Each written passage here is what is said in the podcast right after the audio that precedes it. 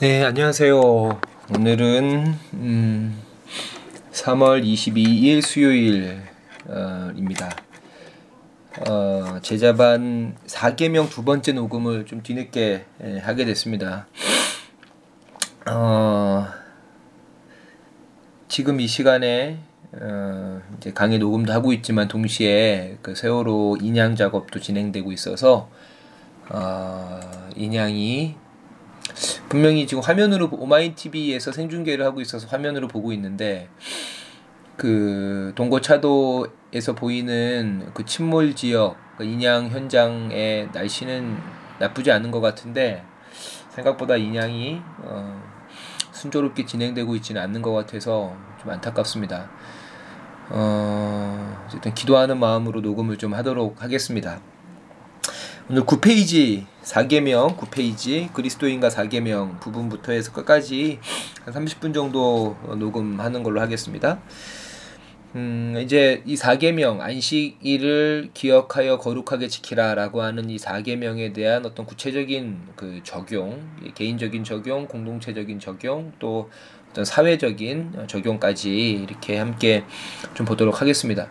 이제 칼빈이 십계명을 해석하는 여덟 가지 원리를 우리에게 그 서론 서론에서 우리가 함께 에, 보면서 영적 읽기를 해야 된다라 그랬죠. 여기서 이제 칼빈이 말한 영적 읽기라고 하는 것은 음, 어떤 그 이렇게 뭐, 뭐 기도하고 읽거나 뭐 성령의 감동으로 십계명을 해석하는 이런 차원이 아니고 우리말로 해석하자면은 적극적인 읽기 이렇게 해석할 수가 있겠죠. 그리고 그것을 어떤 이런 차원에 따라서 구체적으로 좀 적용한다면 어떤 개인적인 그리고 공동체적인 그리고 사회적인 국가적인 뭐 이런 차원들로 우리가 이해할 수 있을 거라고 생각이 됩니다. 어 먼저 이 안식일을 기억하여 하여 거룩히 지키라가 우리에게 주는 첫 번째 어떤 이런 적용점은 어, 하, 시간을 하나님의 선물로 인식하며 예배의 부르심에 순종한다라고 하는 것이죠. 이제 시간의 주권, 어, 시간의 주인이 하나님이심을 인정하는 것입니다. 그래서 제임스 패커 지난번에 이제 민, 민김종훈 신부님께서 제임스 패커가 성공의 교수고 이제 굉장히 보수적인 어 이렇게 오른쪽에 있는 그래서 성공의 내부에서도 좀 이렇게 인정받지 못하는 교수라고 했는데 사실 제가 총 총신대 다닐 때는 제임스 패커는 어 굉장히 이렇게 뭐 좌파까지는 아니어도 총신대에서 잘 받아들여지는 사실 총신 신학이 굉장히 보수 보수이기 때문에 총신 합동 이 개혁주의 신학이 아니면 그 외에 책이나 어, 어떤 교리나 이런 것들과의 교류가 거의 없는데 그럼에도 불구하고 제임스 패커는 상당히 이렇게 그 신선한 내용들이었거든요. 총신에서 배우기에는. 근데 그분이 굉장히 오른쪽이라고 하는 게 음, 그 신기하고 어쨌든 제임스 패커는 하나님을 향한 1부터 4계명이 그러니까 1, 2, 3, 4계명이 하나님에 대한 계명이잖아요. 우리에게 요구하는 것이 각각 다르다라고 이야기를 합니다. 1계명에서는 어떤 그 충심을 그리고 2계명에서는 정신을 3계명에서는 어떤 언어를 그리고 4계명에서는 시간을 통해서 하나님을 섬겨야 된다. 시간을 가지고 하나님을 섬겨야 된다라는 것이죠. 근데 그렇게 본다면 그 우리가 이상 이삼 계명 형상을 만들지 말고 절하지도 말고 막, 내 이름을 망령되이 일컫지도 말라라고 하는 나는 질투하는 하나님이다라고 하는 어떤 1, 2, 3 계명의 그 하나님의 자기 계시가 무엇을 의미하는가? 시간 속에 개입하시는 열정적인 하나님을 우리들에게 계시하고 있다라 그랬고 그것에 대한 어떤 그 결론으로 4계명에서는 그 시간의 주인이 하나님이시다. 라고 하는 것을 우리들에게 상기시키고 있다라고 하는 거죠.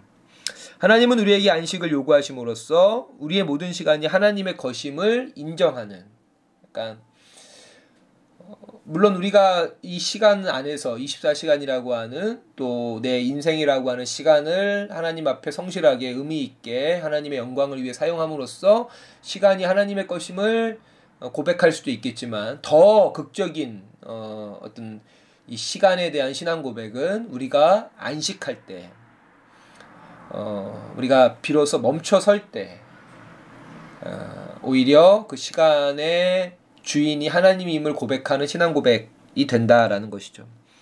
스포츠 경기에서 그 시간은 심판의 것이죠. 그들은 자신의 휘슬과 함께 스톱워치를 켜고 경기 중에 발생하는 여러 가지 요소들을 그 시간에 반영을 합니다. 그래서 축구 그 심판들을 보면 계속 스톱워치를 컷, 꼈, 이 껐다가 켰다가 반복하죠.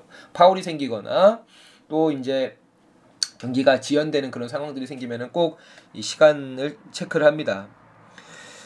어 그래서 농구에는 이 버저비터라고 하는 게 있잖아요.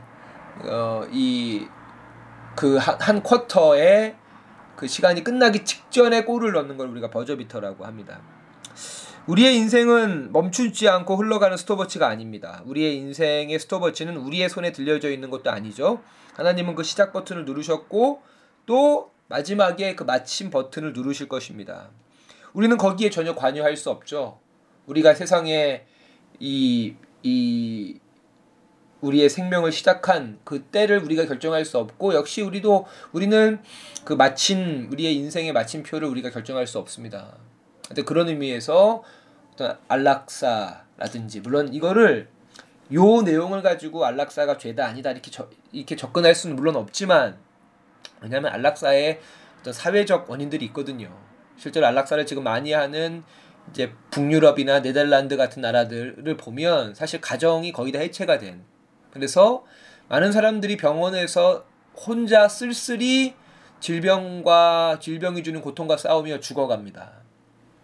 그러니까 지금처럼 가족이 임종을 지켜주는 우리가 일반적으로 우리도 점점 1인 가구가 증가하고 있지만 가족이 임종을 지키는 그래서 죽음이라고 하는 이 고통 앞에 그래도 사랑하는 사람들과 함께 맞닥뜨리는 이 현실이 점점 희소한 것이 되고 있는 그 유럽의 상황 속에서 안식 이 안락사를 우리가 이해할 때 단순히 이것을 어 이 그러한 어떤 현실적인 문제를 신학이라는 어떤 이런 기계적인 어, 기준을 가지고 재단할 수는 없다. 하지만 그럼에도 불구하고 어 우리는 시간의 그 주권이 하나님께 있음을 인정 해야 되는 의미에서 안락사를 조금은 비판적으로 성찰해야 된다라고 생각이 듭니다. 우리는 거기에 관여할 수 없죠. 그뿐 아니라 하나님은 중간중간에 우리에게 안식과 쉼을 위해서 스톱워치의 버튼을 누르십니다. 멈추십니다. 그래서 우리의 시간은 철저하게 하나님의 것이고 이처럼 우리는 우리의 시간이 우리의 것인 양 사용해서는 안 됩니다. 스탠리 하우어 역시 4계명을 시간을 우리의 것으로 착각하고 있는 세상에 대한 중대한 도전이다라고 이렇게 정의를 하죠. 그 스탠리 하우 죄송합니다. 제 그 핸드폰 시리가 굉장히 이렇게 예민해가지고 어, 스탠리 하우어스의 주장을 들어보면 시간은 우리의 것이 아니다. 생명과 마찬가지로 시간도 하나님이 주신 선물이다. 시간, 해, 달, 사계절을 지으시고 우리에게 시간을 주신 것은 하나님은 우리가 시간을 어떻게 사용하는지 우리 자신을 어떻게 시간에 내 맡기는지 깊은 관심 깊이 관심을 두신다. 따라서 사계명은 나머지 계명보다 더 길다. 하나님께서 이 계명을 창조 이야기 가운데 두셨기 때문이다. 안식일은 이스라엘의 독특한 정체성을 확인할 수 있는 주된 어, 방식입니다. 안식일을 기억하는 것은 어떤 생각을 회상, 회상하는 것 이상입니다. 그것은 우리의 삶을 그 계명의 틀에 맞추는 것이기도 합니다. 예배와 윤리는 별개의 것이 아니라고 앞서도 계속 이야기했었죠. 안식일은 죄로 인해 주어진 노동의 저주 가운데 인간에게 주신 큰 선물입니다. 안식일은 창조의 목표이며 또한 창조의 완성을 암시하는 것입니다. 우리 삶 가운데 노동과 안식, 활동과 성찰이 이처럼 아름답게 어우러져 있죠. 따라서 안식일을 지키는 것은 하나님이 이 세상에 원하시는 노동 방식과 보조를 맞추는 것일 뿐 아니라 하나님이 의도하시는 즐거운 삶의 방식에 우리가 호응하는 재창조이기도 합니다. 안식일은 일하지 않는 데서 오는 기쁨이라기보다는 온전한 일, 일의 목적 그 자체라고 할 수 있습니다. 어, 극단적으로 들릴지 모르겠지만 우리는 이 세상에서 어, 이 세상은 우리가 고군분투할 문제가 아니라 하나님의 문제라는 것이죠. 이 세상에 있는 수많은 어떤 이런 부조화들이 있잖아요. 불합리, 모순. 그러니까 이게 물론 우리는 그 일에 참여해서 이 세상과 현실과 부조리를 고치려고 애써야겠지만 근데 궁극적으로 그것의 최종 책임을 따져본다면 하나님에게 있다. 라고 하는 것이죠. 우리는 우리의 문제를 해결하기 위해 올바르고 비폭력적인 삶을 사는 것이 아니라 그것이 하나님을 향한 예배이고 윤리이기 때문에 그와 같이 우리가 올바르고 비폭력적으로 사는 것이 세상 사람들에게 비생산적인 것으로 보인다 하더라도 그리스도인들은 그런 삶을 살아야 합니다. 그러니까 어, 우리 어떤 예배로서 하나님께 드리는 예배로서 그러니까 윤리와 분리되지 않은 예배로서 우리가 비폭력적이고 또 어떤 이 올바른 삶을 사는 것이지 문제를 해결하기 위해서 그러한 삶을 사는 것은 아니다라고 하는 것이죠. 안식을 지키기는 하나님이 세상을 다스리시기 때문에 세상을 바로잡기 위해 우리가 애쓸 필요가 없다는 신앙 고백입니다. 하나님은 얼마든지 우리의 수고와 참여를 환영하시지만 창조 세계에 대한 우리의 기여에는 한계가 있습니다. 하나님의 창조는 완벽했죠. 우리가 그리스도 신화에 나오는 아틀라스와는 달리 이 세상을 우리의 어깨에 짊어질 필요가 없습니다. 뭐 메시아 컴플렉스라고 할 수 있는데요. 우리가 하나님처럼 하루 쉰다고 해서 이 세상이 어떻게 되는 것은 아니기에 하루쯤 사무실을 비워도 공장을 멈춰도 괜찮습니다. 그렇기에 안식일을 표현, 안식일로 표현되는 삶의 방식 그 자체가 하나님에 대한 믿음입니다. 반대로 쉼없는 노동 그 자체로 불신앙이며 결국에는 그것이 미움을 낳고 폭력을 낳고 살인으로 증폭될 수밖에 없는 것이죠. 우리가 줄기차게 일만 하고 애쓴 결과 이 세상이 어떻게 되었는지를 한번 생각해 봐야 됩니다. 황폐화되고 쉼이 없고 안식이 없고 안식일이 되면 우리는 하던 일을 멈추고 현재 상황을 점검하죠. 우리가 오던 길과 방향, 우리가 앞으로 갈 방향을 점검합니다. 안식일이 되면 우리는 영원하신 팔을 의지할 뿐 아니라 우리를 버리지 않으며 혼돈으로 두렵게 하지 않겠다고 약속하신 하나님을 신뢰해 하게 됩니다. 하, 사람이 안식하려면 하나님을 든든히 신뢰하는 것이 필요하죠. 하나님을 신뢰하지 못하면 안식할 수 없죠. 안식이라고 하는 것은 하나님의 성실하심과 그분의 능력과 그분의 지혜를 신뢰하는 것이고 내가 잠시 멈추더라도 하나님이 이미 창조하신 세상은 완전하고 또 그 안식을 통해서 이 세상이 더욱더 완전해지는 re-creation 되는 재창조되는 것이 오히려 이 안식 속에서 하나님의 사역이 완성되는 그 놀라운 신비를 경험하게 되는 것이죠. 네, 이것은 결코 게으름과 무질서 속에서 인생을 행운이나 요행 그리고 운명에 맡기는 것과는 엄연히 다른 차원의 것입니다. 엿새 동안 힘써 일하라가 이 안식일 계명에 뒤따르는 아주 중요한 내용이잖아요. 하지만 안식하라는 것이죠. 하지만 안식하라. 안식일 계명은 인간으로 하여금 자신이 해낼 수 있고 또한 성취할 수 있는 모든 일에서 시선을 돌려서 하나님이 우리 인간을 위해서 하신 일, 또 하시고 계신 일, 앞으로 하실 일, 하나님의 약속, 하나님의 계획, 하나님 나라의 어떤 전망들, 하나님 나라의 어떤 이 예언의 말씀들에 우리의 시선과 우리의 관심을 옮겨 놓는 것이죠. 안식일 계명은 하나님이 인간을 위해 계획을 세우셨고 이미 그 계획을 실행에 옮기셨을 뿐 아니라 자신의 계시를 통해 인간과 더불어 자신의 뜻을 이루시며 인간을 위해 인간을 향한 자신의 사역을 또한 이루실 것이라는 사실을 인간에게 상기시키는 것이죠. 안식일 계명은 창조주께서 인간 곧 그의 창조물에게 말씀하셨고 계속 말씀해 오셨고 마침내 명백히 인정하시며 예수 그리스도 안에서 만유를 단번에 참되게 하시고 또 참된 것을 판명하시는 예를 바라보게 하는 것이라고 칼 바르트의 교회 교의학에 나, 타나 있습니다. 역시 칼바르트 교회 교의학에 하나님을 경외하고 그분이 하신 핵심적이며 의미 깊은 사역을 높이 평가한다면 하던 일을 멈춰 휴식하거나 의식적으로 중단하거나 잠시 중지하는 것이 필요하다. 이렇게 하는 것은 그 하나님이 그분과 친히 준비하셨 그분 하나님과 그분이 친히 준비하셨기에 그분으로부터 기다려야 할 구원이 지속 구원에 지속적으로 참여하기 위해서 이다라고 칼 바르트가 우리들에게 이야기하고 있습니다.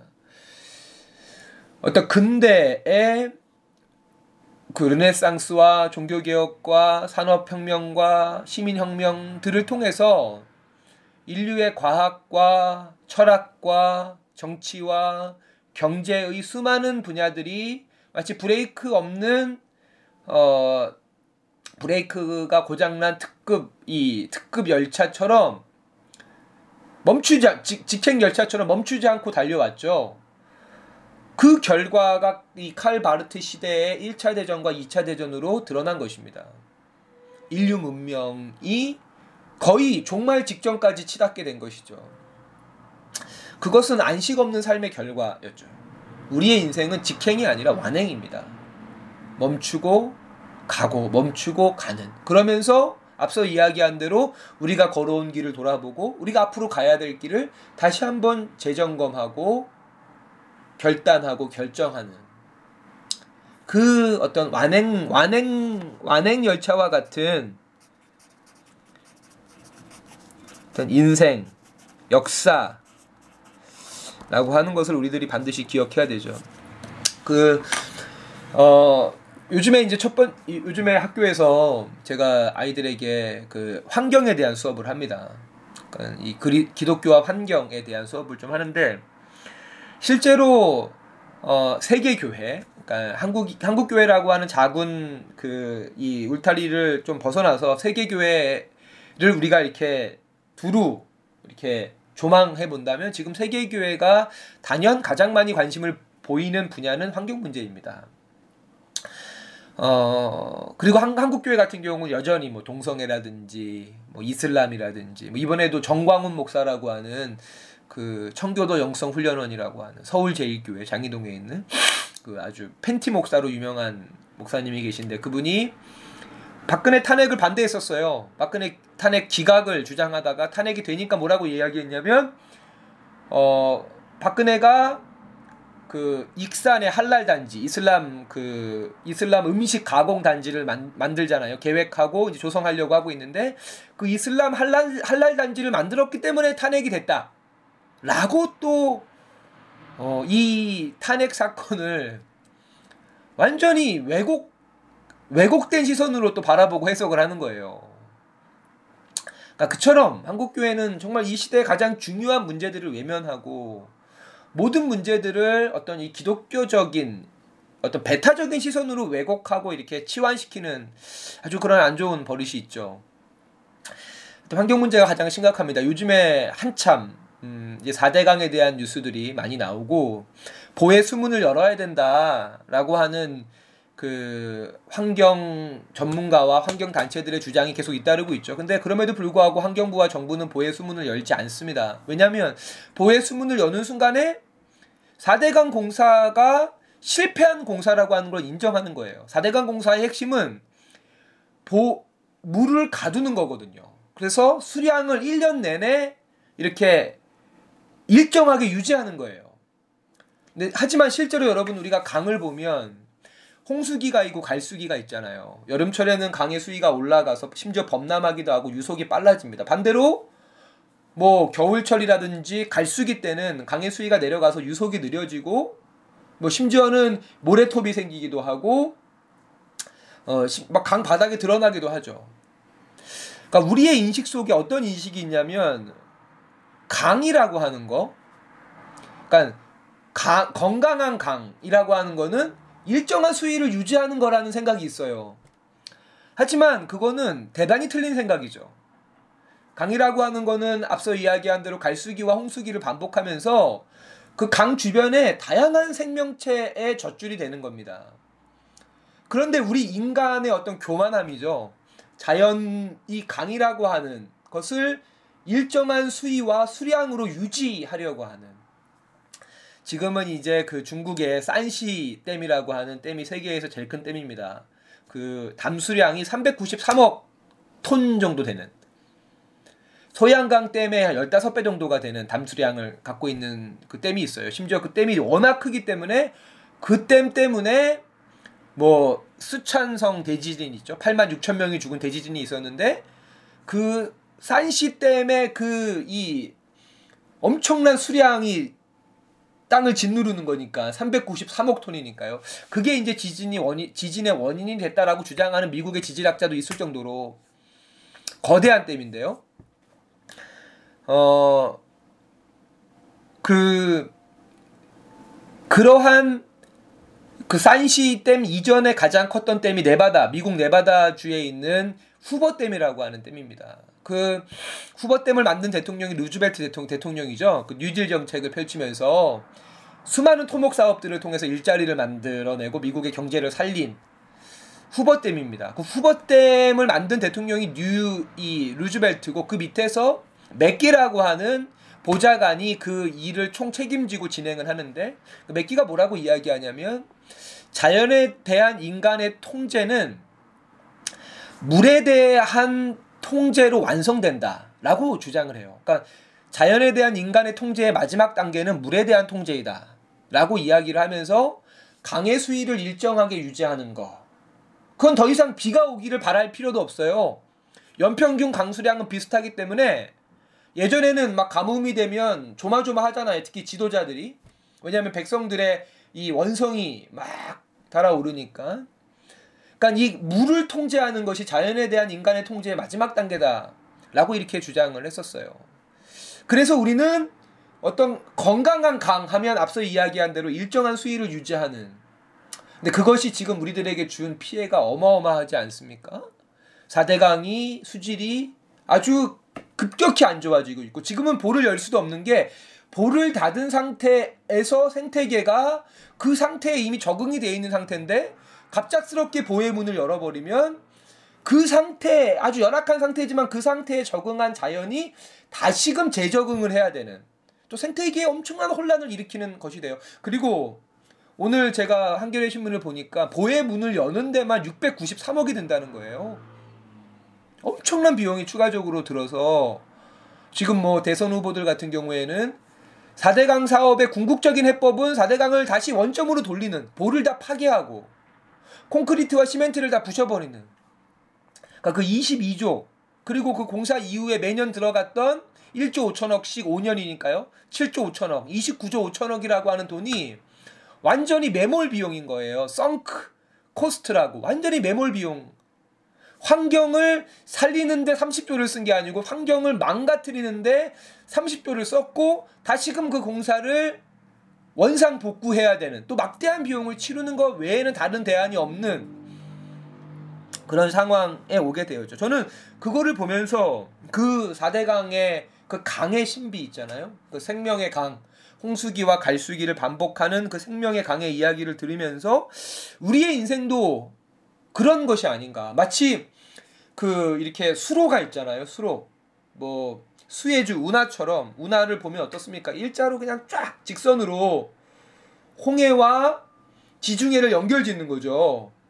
그래서 어, 지중해를 통해서 인도양으로 이어질 수 있도록 그 운하 우리의 인생이 운하 같지 않다는 거예요. 참 제가 이 얘기하면서도 부끄러운 게 옛날에 제가 이렇게 뭐 영적 운하를 뚫자 이런 설교를 했었어요. 하나님과 우리 사이에 어떤 뭐 한라인을 만들자. 경건의 습관을 통해서 뭐 그 얘기하고 비슷한 얘기는 물론 아니지만 어 우리의 인생이라고 하는 건 운하 같지 않고 강 같죠. 어떨 때는 이 홍수기를 경험하고 어떨, 어떨 때는 갈수기를 경험합니다. 우리의 삶이라고 하는 것이다. 어떨 때는 유속이 빠르기도 하고 어떨 때는 유속이 더디기도 하고 그런데 그러한 때들이 우리에게 다 필요한 것이죠. 그것을 마치 운하처럼 직선으로 뚫어낼 수 없다라고 하는 거예요. 그리고 그런 직선으로 뚫어낸 운하에는 다양한 생명체가 살 수 없듯이 그리고 곡성으로 굽이치는 우리가 알 수 없는 그 다양한 변화와 알 수 없는 내일이 우리의 삶을 더 풍성하게 할 수 있다. 라고 하는 것이죠. 그것이 안식의 계명이죠. 안식의 계명. 시간을 우리의 통제력 통제권 안에 두는 것이 아니라 시간의 주권을 하나님께 인정하고 우리의 미래를 주님께 내어 맡기는. 그랬을 때 비로소 우리는 안식하게 되고 그 안식을 통해서 우리의 삶이 풍성해지는 우리의 생명이 풍성해지는 우리의 관계가 풍성해지는 우리의 가정이 회복되고 우리의 사회가 회복되는 우리의 사회의 가장 큰 문제가 무엇입니까? 안식이 없다는 것이잖아요. OECD 평균 노동 시간이 연평균 노동 시간이 1750시간쯤 되는데 우리나라는 2150시간입니다. 평균치로 잡아도 400시간이 많은 거예요. 하루 8시간 일한다고 치면 우리가 OECD 평균보다 50일을 더 일하는 겁니다. 365일 중에서요. 그리고 가장 적은 나라는 노르웨이인데 1350시간대입니다. 독일 역시도 1400시간 초반대고 그리고 우리보다 노동 시간이 많은 나라는 OECD 중에 멕시코밖에 없는데 멕시코가 자살률이 OECD 국가 중에 2위예요. 우리가 1위고. 그러니까 노동 시간과 어떤 자살의 상관관계.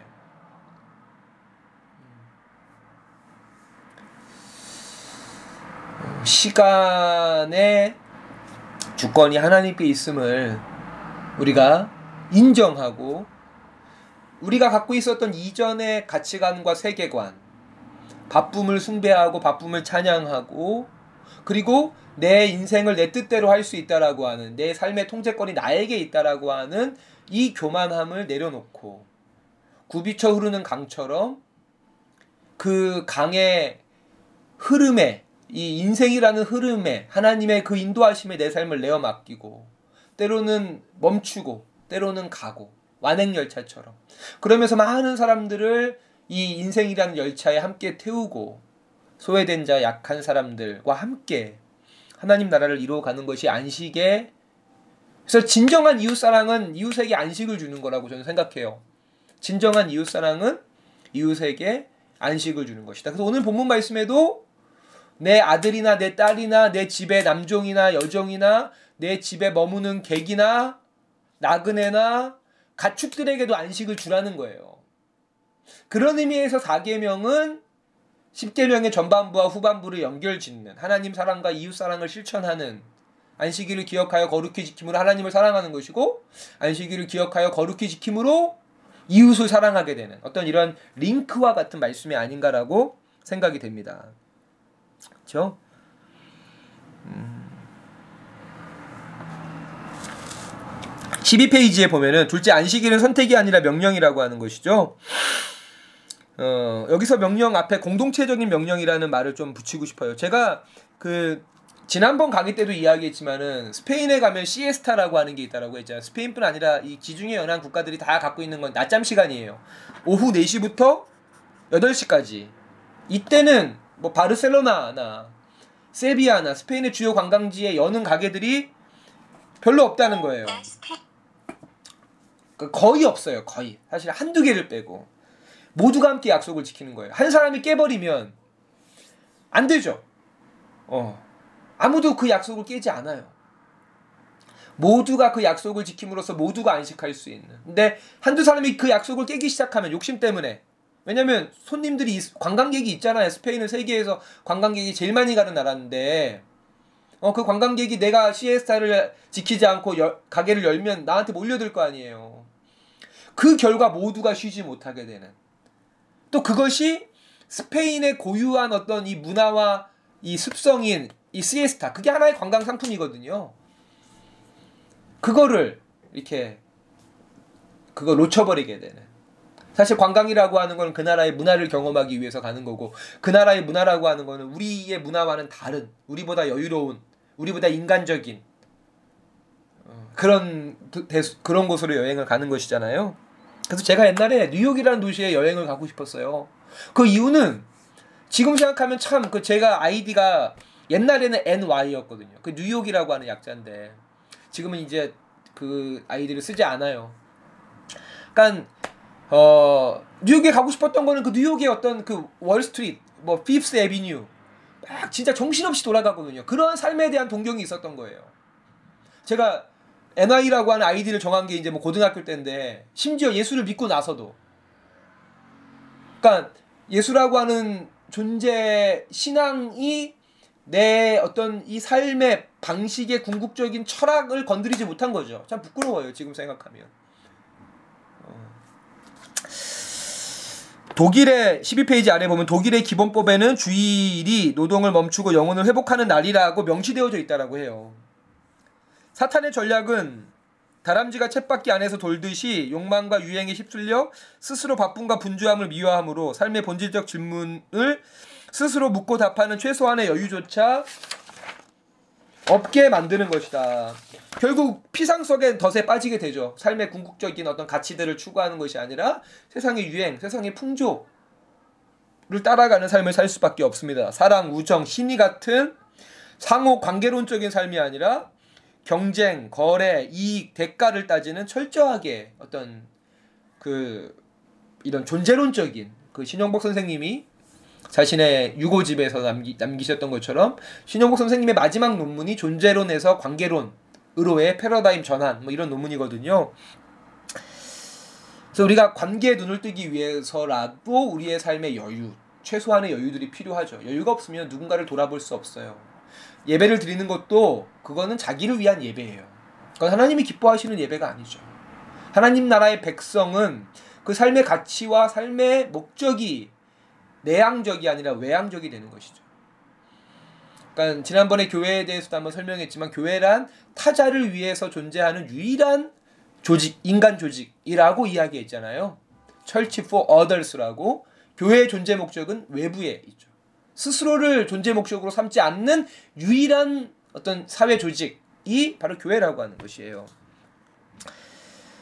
어, 안식일 계명의 핵심은 시간의 주권자이신 하나님 13페이지입니다. 네 번째 줄에 하나님의 계명에 따라 나의 삶의 모든 것을 멈추고 하나님의 진리의 말씀에 귀를 기울이며 자신의 영혼을 청결케 하는 정화와 또 변화의 의미가 있다라고 할 수가 있겠습니다.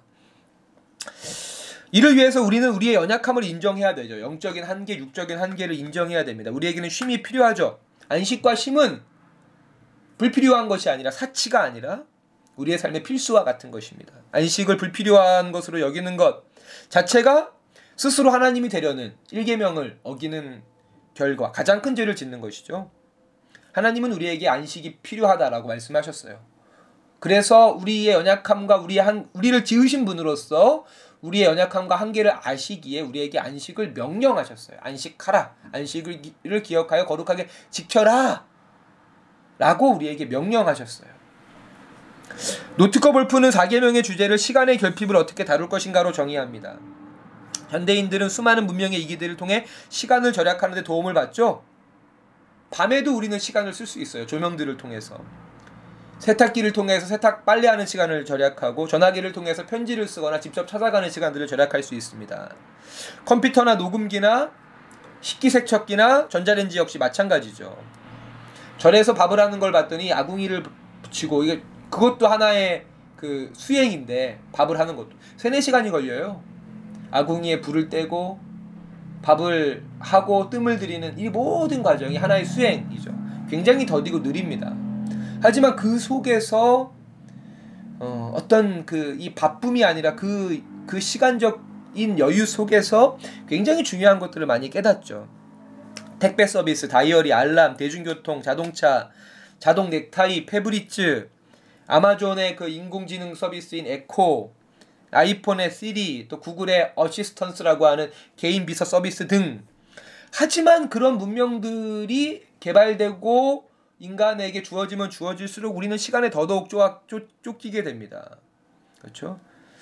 우리는 자신에게 주어진 시간과 생애에 주의를 기울여야 되죠. 앞서 이야기한 것처럼 산업국가 시대에 사는 사람들에게는 인류 역사상 가장 많은 시간들이 주어졌죠. 무엇보다 의학의 발전으로 100세 시대가 이제는 우리 앞에 가시권으로 다가오고 있습니다. 지금의 40대를 사는 사람들은 정말 100세를 살 수 있다라고 이야기하는 얼마 전에 그 의학 그 기사를 본 적이 있어요. 중세인들은 45세가 되면 치아가 다 빠졌다 그러고 영양 부족이나 체온 저하로 죽었다고 합니다. 현대인들에게는 그것보다 곱절이나 긴 생애가 주어졌고 삶의 질 역시도 거듭거듭 향상되고 있습니다. 그래서 예전에는 60대 저도 할아버지의 환갑 사진을 보면 지금의 무슨 80대 사진 같아요. 근데 지금은 80대도 옛날에 60대 같거든요. 어, 70대 노인들도 성생활을 고민하고 80대 어르신이 되어도 새로운 공부와 해외 여행을 당기죠. 어저께는 보니까 영국의 98세 먹은 할아버지가 대구에서 열린 육상 대회에 참여해서 100m 달리기 그리고 멀리뛰기 막 이런 걸 하시더라고요.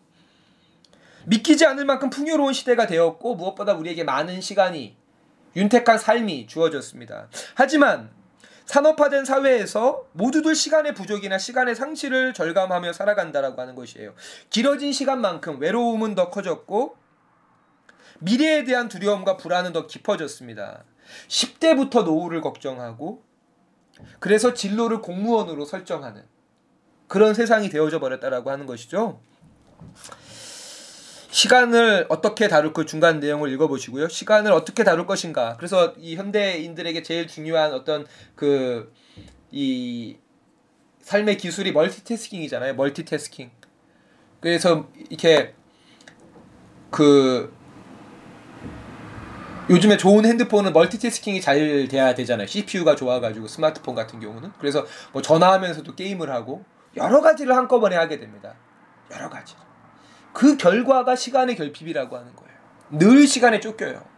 늘. 한 번에 한 가지에 집중하지 못하고 여러 가지를 하면서 막상 우리에게 주어진 훨씬 더 긴 생애라고 하는 이 시간을 늘 쫓기면서 살아갈 수밖에 없는 시간을 어떻게 다룰 것인가 이것이 사계명의 주제라고 하는 것이죠. 성경에 따르면 시간이란 하나님의 손에 달려 있는 것입니다. 하나님은 모든 피조물에게처럼 시간에게도 리듬을 강의 리듬처럼 리듬을 부여하시고 인간에게 휴식을 규정하시며 자신에게 주어진 생애가 얼마나 소중한지를 일깨우십니다. 특별히 공동으로 공동으로 보내는 자유로운 시간이 상실되는 이 세태를 우리는 어떤 개인의 윤리 문제로 치부합니다. 그저 자유로운 시간을 가지라거나 그리 서두르지 말라는 차원으로만 이 시간의 결핍의 문제를 이렇게 문제에 대한 어떤 조언이 될 뿐입니다. 하지만 이 세상의 문제 자체가 사회적인 문제고 공동체적이고 구조적인 문제이기 때문에 개인이 어떻게 시간을 다루느냐로 시간의 결핍의 문제를 해결할 수 없고 시간의 상실을 해결할 수 없다라고 하는 거예요.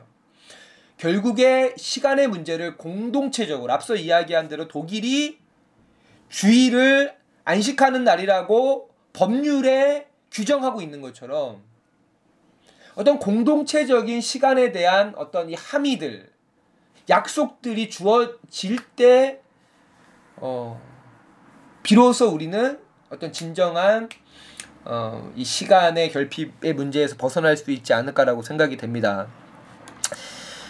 어, 14페이지 중간에 넷째 계명의 봄뜻은 개인으로 보내는 자유로운 시간을 가지라라는 조언을 넘어서 집단이나 공동체로 보내는 자유로운 시간에 있죠. 앞서 얘기한 대로 10계명 전체가 공동체적인 계명이에요. 10계명 전체는 이스라엘이라고 하는 국가에게 주어진 것이죠. 국가에게. 넓은 의미로 봤을 때.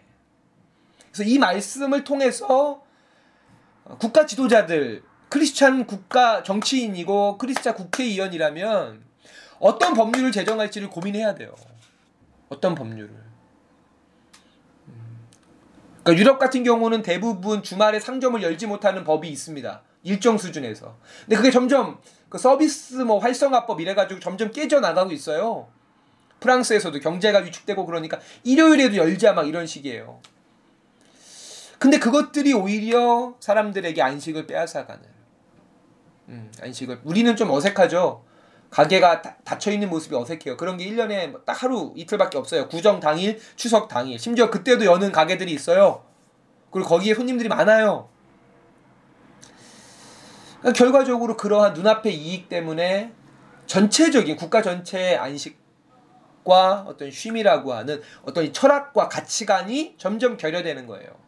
24시간을 여는 편의점이 이제 4만 개를 넘어서 진짜 이제는 어마어마하게 많아졌고 카페도 24시간 넘어서 하는 데가 많이 있고 다른 사람들과 함께 보내는 자유로운 시간은 사회를 결속시키죠. 음, 아주 중요합니다. 오늘날 한국 사회가 뭐 통합되지 못하고 분열되는 가장 큰 이유 중에 하나가 바로 여기에 있다라고 생각이 들어요. 다른 사람들과 함께 보내는 자유로운 시간이 점점 사라지고 있는 것. 광장에 모인 수많은 국민들이 역사를 진보시키는 것처럼 바로 그 다른 사람과 함께 보내는 자유로운 시간은 문화와 종교가 생성되는 바탕이자 공동체가 존립하는 근거일 수 있다라고 하는 거죠. 따라서 주의를 지키라는 계명을 한 걸음 더 나아가서 공동으로 보내는 자유로운 시간을 지키고 보호해라. 시간의 상실은 무엇보다 공동으로 보내는 시간의 상실을 의미하기 때문이다라고 하는 것이죠. 앞선 이계명과 연결시켜 보자면 마인츠의 요한 밥티스트 매체 교수의 주장처럼 대중 매체를 통한 예배와 기도 등의 한계를 이러한 관점에서 우리가 이렇게 지적할 수 있겠다라고 하는 것이죠. 왜냐하면 그거는 대중 매체를 통해 드리는 예배는 개인적 예배에 불과한 것이니까요.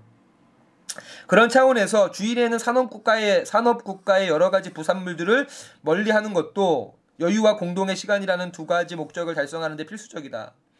주일에는 예배 한 번 드리는 것으로 주일 성수의 의미를 다하는 것이 아니라 안식일의 의미를 도입해서 멜라카라고 하는 프린트를 이제 다가오는 주일에 나, 나눠 드릴 텐데 스마트폰을 사용하지 않거나 텔레비전을 사, 다 멀티잖아요. 스마트폰을 사용할 때 멀티예요. 식사 준비하면서 스마트폰을 하죠. 그러면 음식에 정성이 들어가지 않잖아요. 사실 부끄럽지만 저도 집에서 요리할 때 설거지할 때 스마트폰을 보면서 하는데 앞으로 하지 않도록 하겠습니다. 이메일 공동의 시간을 질적으로 저해시킵니다. 함께 있긴 하지만 서로 눈을 보면서 대화하고 상대방의 이야기를 경청하지 못하고 교회에 와서도 우리가 주의를 함께 보내면서도 다 각자 스마트폰에 빠져 있는 거죠. 더 나아가서 현대 사회의 세분화된 직업과 그로 인해 그로 인한 다양한 근무 형태 역시도 제고돼야 된다. 서비스업 종사자들은 주말 근무 대신에 평일에 휴일을 선택하죠. 하지만 그 평일은 공동의 자유로운 시간이 아니라 개인의 자유로운 시간이라는 점에서 안식일과 주일의 개념에서 벗어납니다. 단순히 뭐 예배를 드리지 못한 다른 그런 어떤 이런 좁은 의미에서가 아니라 공동의 자유로운 시간을 보내지 못하는 거죠. 물론 뭐 저도 이제 월요일 날 쉬니까 제가 월요일 날 한이를 데리고 놀이공 놀이동산 같은 데 가면 여유로워서 좋기는 해요. 근데 그러한 삶의 어떤 이런 리듬들은 사실 좋지 않은 것 같아요. 그래서 저 역시도 물론 제가 목회자에서 주일날 여러 가지 일들을 수행해야 되긴 하지만은 최대한 주일을 안식하는 안식이라고 하는 이 주, 주일의 아주 중요한 철학의 철학이 손상되지 않도록 주일의 어떤 교회 사역들을 이렇게 꾸미는 것은 제가 여러분들과 함께 저 역시도 안식, 안식하기 위해서 저 역시도 그 리듬으로 같이 가기 위해서 이러한 근무 형태 그러니까 평일날 자기만 쉬는 이 근무 형태는 개인적인 스트레스와 관계에 여러 가지 해악을 끼칠 수 있다라고 하는 것이죠.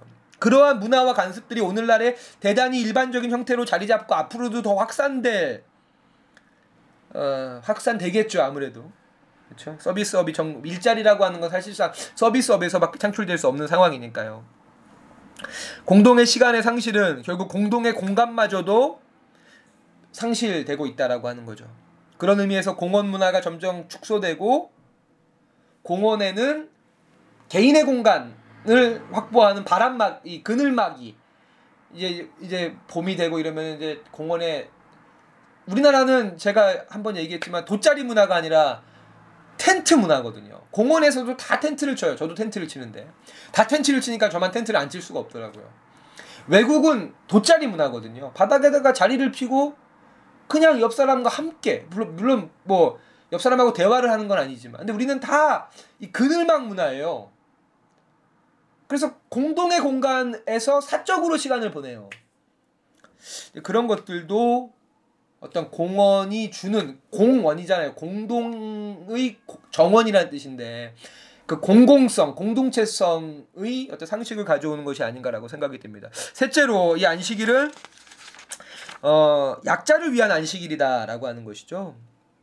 노동자들이 휴일을 기다리듯이 약 약자 안식일은 약자의 날이죠. 박근혜 대통령이 어, 탄핵이 돼서 너무 좋지만 어, 그 중에 좋은 거는 5월 9일이 휴일이라고 하는 거예요. 그래서 어, 5월 그 둘째 주 화요일 날에도 우리에게 휴일이 주어졌다라고 하는 거죠. 가사와 노동에 시달리는 여인과 노예들에게는 그 쉼이라고 하는 거는 사치가 아니라 생존을 위한 최소한의 휴식입니다. 최소한의. 가끔 대기업 CEO들이 몇 년을 쉬지 않고 출근했다라고 하는 이야기가 무용담처럼 신문 기사화되는 것들을 봅니다. 하지만 기업이라고 하는 어떤 이 조직, 피라미드와 같은 조직에서 지시자, 관리자, 기획자로서의 노동은 하위 노동자들이 느끼는 노동과는 질적으로 다른 것이죠. 그들의 노동은 상당 부분 특권이고 특혜입니다. 또한 노동과 그들이 하고 있는 그 노동에 대한 보상은 엄청나죠. 뭐 삼성의 권호연 이 스마트폰 분야에 모바일 분야의 사장 같은 경우는 연봉이 150억이에요. 그들에게 회사와 공장은 노동의 현장이라기보다는 자신의 능력과 존재감을 확인하고 인정받는 일종의 왕의 보좌와 같은 곳이지 않을까. 그래서 그들은 출근할 때 표정이 밝죠. 그리고 그들이 늦게 퇴근하는 이유이기도 합니다. 사원들이 받는 스트레스와 눈치와는 정반대로 그들은 자신의 감정과 생각을 마음대로 배설할 수 있는 곳이 회사이죠. 반면에 사원들은 어떻습니까? 작은 일 하나에도 눈치를 봐야 되고 출근 시간이 정해져 있음에도 불구하고 상사보다 먼저 출근해야 되고 업무를 마쳤음에도 불구하고 상사보다 늦게 퇴근해야 되죠. 회식이라는 단어는 그 단어의 뜻과는 달리 업무의 연 장선상, 이고 퇴근 이후에도 SNS와 카톡 등을 통해서 업무 지시가 끊이지 않습니다. 목회자에게 교회도 마찬가지가 아닐까. 이 교회라고 하는 것도 물론 새사랑 교회는 수평적인 공동체를 추구하지만 일반 교회는 이 피라미드적인 구조잖아요. 목회자는 그 정점에 있고 목회자가 교회를 오는 것과 성도들이 교회를 오는 것은 다른 의미라고 생각이 됩니다. 그런 의미에서 목회자가 성도들 앞에서 자신 교회 하나님 주님과 교회를 향한 자신의 섬김과 수고를 자랑하는 것은 마치 회사에서 오랜 시간 노동하는 것을 자랑하는 그 회사 CEO나 고위 임원의 이야기가 직원들에게 어떻게 들리는지하고 비슷한 것이 아닌가. 근데 성도들은 참 착해가지고 그러한 목회자들의 이야기에 감동을 갖는다라고 하는 것이죠. 그런 의미에서 이, 번에 19대 대선의 후보 대선 후보들의 공약들을 보면은 뭐 그 14번 주석에 있는 것처럼 어 뭐 그런 것들이죠. 뭐 칼퇴근법, 야근 금지법, 뭐 카톡으로 업무 지시하는 걸 금지하겠다라고 하는 그런 법들을 제시하고 있고 넷마블 같은 회사들을 보면은 뭐 주말 근무를 없애고 야근과 주말 근무를 없애고 탄력 근무제를 도입해서 직원들에게 저녁이 있는 삶을 보장하기로 한 이런 변화들은 굉장히 어떤 성경적인 변화라고 볼 수가 있어요. 넷마블이 기독교 회사는 아니지만 반대로 이랜드 같은 데는 주의를 잘 지키지만 업무 강도가 굉장히 강하거든요. 큐티를 강요하고. 그게 오히려 기독교적이지 않은 거죠. 주의를 성수한다고 기독교적인 것은 아닐 수 있어요.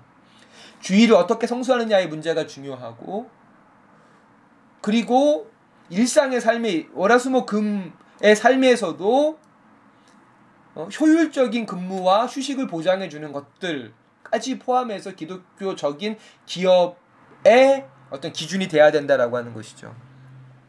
누군가 쉼 누군가에게 쉼을 주는 사람이 돼야 된다가 안식일 계명이 저에게 주는 마지막 교훈입니다. 성도와 이웃들의 이웃들을 안식케 하는 교회, 국민들에게 쉼을 주는 국가와 지도자가 되, 돼야 된다. 그래서 유시민 씨의 국가가 무엇인가라는 책에 보면 이런 내용이 있습니다. 나는 어떤 국가를 원하는가? 내가 바라는 국가는 사람들 사이에 정의를 수립하는 국가이다. 국민 한 사람 한 사람을 수단이 아니라 목적으로 대하는 국가이다. 국민을 국민이기 이전에 인간으로 존중하는 국가이다. 부당한 특권과 반칙을 용납하거나 방관하지 않으며 선량한 시민 한 사람이라도 절망 속에 내버려두지 않는 국가이다. 나는 그런 국가에 살고 싶다 라고 국민 한 사람 한 사람을 인간으로 인간으로 존중하는 그렇죠. 인간에게는 쉼이 필요하죠. 그게 삶의 질을 높여주는 것입니다. 최고의 복지가 일자리라는 말이 있지만 기독교 복지 국가의 이상은 그 수준보다 더 높아져서 쉼을 보장해 주는 것입니다. 일자리와 함께 쉼을 보장해 준다는 것은 인간다운 삶, 인간의 몸과 마음의 건강을 보호할 뿐 아니라 인간의 관계와 공동체를 지탱해 주는 문화와 예술, 자연과 생명이 보장되는 사회와 국가를 형성한다라고 하는 것이죠. 쉼이라고 하는 것은 소수 특권층만의 소유물이 아니라 여성과 종, 나그네와 가축에게까지 보, 공평하게 보장되는 사회가 하나님 나라의 진정한 모습이다. 안식과 쉼에서의 평등. 그렇죠? 만일 쉼의 날이라고 하는 것에 사회적 정의가 동반되지 않으면 그 이날은 기득 특권이 없는 사람, 착취받는 사람들에게는 하나의 짐이 될, 짐이 될 뿐이다. 그 사람들에게 쉼의 날이 불안의 시간이요, 의기소침의 시간이요, 자기 모멸의 시간이다. 건전하고 정의로운 사회 질서가 없이는 성경에서 말하고 있는 안식의 명령이 지켜질 수 없다. 라고 하는 것이죠.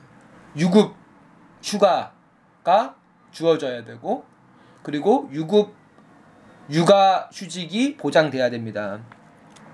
이처럼 안식은 우리가 노동으로부터 일로부터 쉰다는 의미뿐 아니라 우리 사회에 존재하는 불평등과 사회적 불의에 대해서도 관심을 갖고 행동한다는 것을 의미한다. 마지막 네 번째로 안식일은 하나님 나라 경제의 밑그림이다라고 하는 것이죠. 어, 안식일은 자신의 재물과 축적한 부로 인해서